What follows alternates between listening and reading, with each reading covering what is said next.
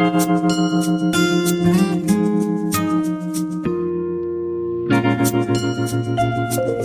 you.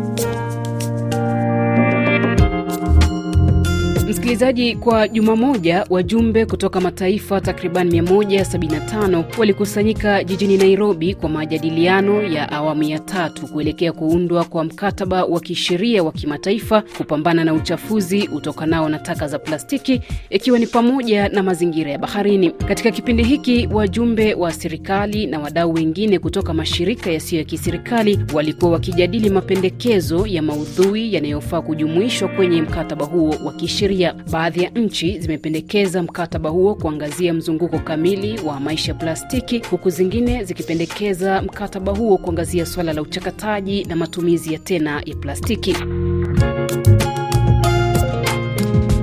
Kwa kuanza makala yetu hivi leo tunaye Henry Msuya, mjumbe wa Tanzania kwenye majadiliano hayo, na hapa anaanza kwa kueleza namna majadiliano yalivyokuwa wiki nzima. Tumekutana wadau na wajumbe mbalimbali wakiwakilisha nchi, lakini na NGOs mbalimbali na toka Jumatatu tumekuwa tukikutana kujadili mada mbalimbali mbali ambazo zinatarajia kuwa sehemu ya huu mkataba wa kumaliza tatizo la taka za plastiki. Kwa hiyo toka Jumatatu tumekuwa tukiwa na session mbalimbali, session ambazo ni za kitaalamu, session ambazo zitahusu masuala ya fedha kwenye mkataba, lakini na session ambazo zitakuwa zinahusu masuala ya utekelezaji wa mkataba. Tu, tuzungumzie umuhimu wa mkataba huu kuwepo. Ni mchakato ambao bado unaendelea, lakini umuhimu wa mkataba huu utakuwa upi kwa mazingira? Umuhimu wa mkataba huu kwa mazingira ni kwamba sasa hivi duniani tuna tatizo kubwa la taka za plastiki kuwepo kwenye mazingira yetu, lakini kuwepo kwenye vyanzo vya maji, lakini kuwepo kwenye bahari.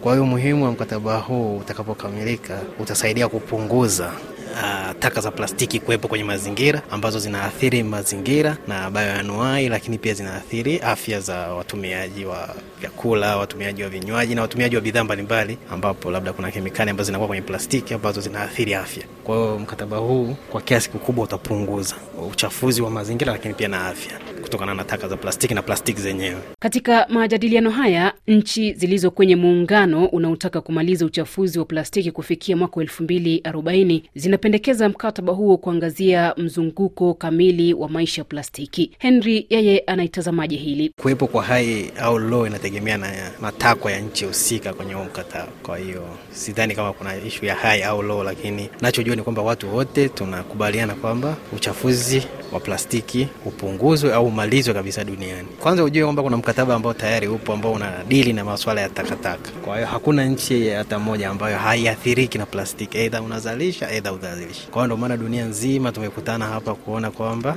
swala hili linakamilika. Sasa linapokamilikaje? Ndio maana tumekutana toka Jumatatu pamoja nchi zote, aidha unazalisha aidha uzalishi, kwa sababu duniani kote plastiki inatumika na inatusaidia kwenye maisha ya kila siku, lakini tunakubaliana kwamba plastiki, uchafuzi wa mazingira, lakini na afya pia zina athari. Kwa hiyo kupunguza hayo yote, nchi zote aidha hizo zilotaja na ambazo hauzajisaja zote, tunakutana kuweka kwamba tunawekana sawa na utaratibu mzima duniani utakapokuwa, mabadiliko ya tabia za watu wenyewe, lakini mabadiliko ya uzalishaji, kupunguza pia uzalishaji au kuzalishaji, ndio tutakayokubaliana kwenye mkataba. Lakini je, yeye ana imani ya tatizo hili la uchafuzi utokanao na taka za plastiki kupatiwa ufumbuzi? Tatizo tatatulika, na hata ukienda kwenye mkataba wenyewe utaona tayari kila nchi ishaweka maoni yake. Kwao tunachokisubiri sasa hapa ni kukubaliana, maoni yapi tuende nayo, mengine yapi tuyaache, yapi tukubaliane yafanyike na nchi husika, yapi tukubaliane yafanyike kidunia, ndio tutakachokifanya, kwa sababu bado tuko kwenye rasimu ya sifuri kabisa ya mkataba. Kwa hiyo bado ndo kwanza tunaanza. Tunachokitafuta hapa ni circular economy, namna tutakavyoweza ku plastiki tusaidie katika kuishi, lakini watu wafaidike na plastiki. Mashirika yasiyo ya kiserikali pia yamekuwa sehemu ya majadiliano haya. Hapa naungana na Helen Dena, yeye ni kiongozi wa mradi wa plastiki katika shirika la Greenpeace Africa. Mazungumzo kwa wiki nzima yamekuwa yakiendelea vizuri. Tunaona uh, nchi tofauti tofauti zikileta uh, maoni yao ama matakwa yao kwa ile ambayo tunaita zero draft, kwa sababu kuna nchi nyingi ambazo zinataka tu kukomesha ule uchafuzi wa mazingira na zinaangalia kusitisha ama kupunguza ule utengenezaji wa plastiki, lakini pia kuna nchi chache ambazo zinatengeneza zile plastiki kwa wingi. Kwa hivyo nchi kama hizi kama sa Saudia wamekuwa mstari wa mbele sana, hawataki mazungumzo yaendelee vile ina, inavyopaswa, kwa sababu hao hawataki kuangalia, je, tunapunguzaje utengenezaji wa plastiki, au wanataka kuangalia sana sana tunatoaje zile takataka. Lakini shida ya plastiki haswa ama uchafuzi wa mazingira kutokana na plastiki si shida ya takataka peke yake. Tunafaa kuona chanzo cha hii, takataka ni nini, na chanzo chake ni pale katika utengenezaji. Kwa hivyo tunasema lazima tusitishe ama tupunguze utengenezaji wa plastiki, ndio ndiposa tuweze hata kumaliza ule uchafuzi wa mazingira. Umoja wa Ulaya imetangaza kupiga marufuku usafirishaji wa plastiki katika nchi ambazo ni maskini. Labda uh, kama mwanaharakati wa Greenpeace, hatua hii inamaanisha nini kwa hizi uh, nchi maskini ambazo mara nyingi zimekuwa kama dumping site ya taka za plastiki? Hilo litakuwa la muhimu sana, kwa sababu mara nyingi kama unavyosema, nchi za bara la Ulaya zinakuja zinaleta uh, uchafu, na unajua sisi kama bara, hata kama nchi ya Kenya hatuna ule uwezo ama tajriba ya kuweza kudili na huu uchafu ambao wan, wan, wanauleta.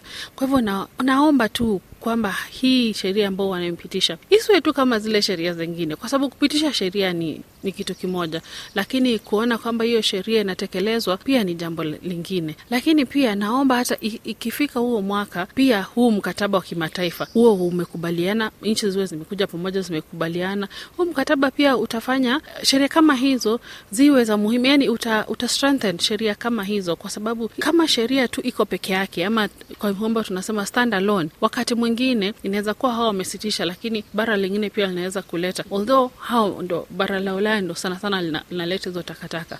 Kwa hivyo tunasema kando na hiyo sheria, huu mkataba pia ni wa muhimu, kwa sababu mkataba kama huu utakuwa legally binding. Kwa hivyo sheria itawalazimu watekeleze hiyo, hiyo sheria. Tunapozungumzia suala la plastic credits ama mapato ya plastiki katika uchafuzi wa taka za plastiki, hii inaweza kuwa suluhu kwa kiasi gani? Kamwe haiwezi kuwa suluhu kabisa, kwa sababu ukisema ya kuwa unaweza kununua uh, mapato ya plastiki, basi unasema ni sawa, watu wanaweza kuendelea kuchafua. Kwa hivyo si suluhu kabisa kwa huu uchafuzi wa mazingira kwa taka za plastiki. Uchakataji kwa muda mrefu ume, umetajwa kama uh, njia ambayo haijaweza kuleta matokeo mazuri katika uh, swala la uchafuzi wa plastiki. Labda tunapozungumzia uchakataji, ni swala ambalo limezungumziwa kwa kiasi gani katika mkutano huu? Kwa mkutano huu, kama nilivyokuambia mbeleni, so kuna yale nchi ambazo zina, zinataka sana sana kuangazia hiyo sehemu, yaani au waangalie tu taka tuta ona ni vipi ambavyo taka tunaweza kuzigeuza ama kurecycle ziwe vitu vingine, lakini sana sana pia kuna hii wanaita hii principle ya circularity, yaani utumie plastiki tena uone vile ambavyo itaendelea kutumika, yaani isitupwe. Na uzuri wa mazungumzo haya, kuna zile nchi ambazo hizo ziko kwa kipaumbele, zile nimeziita high ambition uh, coalition. Sana sana hizo zinaangalia mambo ya uzalishaji wa plastiki, utengenezaji wa plastiki. Kwa hivyo ni nchi tu kidogo ambazo zinataka sana sana huo uchakataji wa plastiki. Sayansi inasema asilimia tu tisa peke yake za plastiki ambazo ni taka ndo zinakuwa recycled. Kwa hivyo hilo halitakuwa la suluhu. Hata tukileta hiyo tunaita circularity, bado haitasaidia sana kama tutakuwa tunaendelea kutengeneza. Kwa hivyo tunasema hiyo haitatosha, sio suluhu la kudumu. Kuelekea uh, COP 28 wito wenu kama Greenpeace ni upi uh, kuhusiana na suala hili la uchafuzi wa taka za plastiki? Sisi kama wanaharakati wa Greenpeace tunasema kuona kwamba tunamalizana na huu mzozo wa uchafu, uchafuzi wa mazingira na taka za plastiki, lazima tupunguze ule utengenezaji ama uzalishaji wa plastiki kwa asilimia sabini na tano kufikia mwaka wa elfu mbili na arobaini. Matarajio yetu ni kuwa nchi zitakuja pamoja zikubaliane, hata kama watakuwa wameweka ile yale matakwa yao, lakini tuweze kuendelea mbele, ndio hata tukifika ule mkutano wa nne ama tunaita kimombo ANC4 iwe kuna ile first draft ambao sasa tutazidi kuendelea zaidi. Kuelekea majadiliano ya awamu ya nne, wanasayansi wameelezea uhusiano uliopo kati ya uzalishaji usioendelevu na matumizi ya plastiki na mabadiliko ya tabia nchi, hivyo haja ya dunia kuharakisha uundaji wa mkataba huu wa kisheria wa kimataifa kupambana na uchafuzi utokanao na taka za plastiki. Jina langu Minzletijai, kwa heri.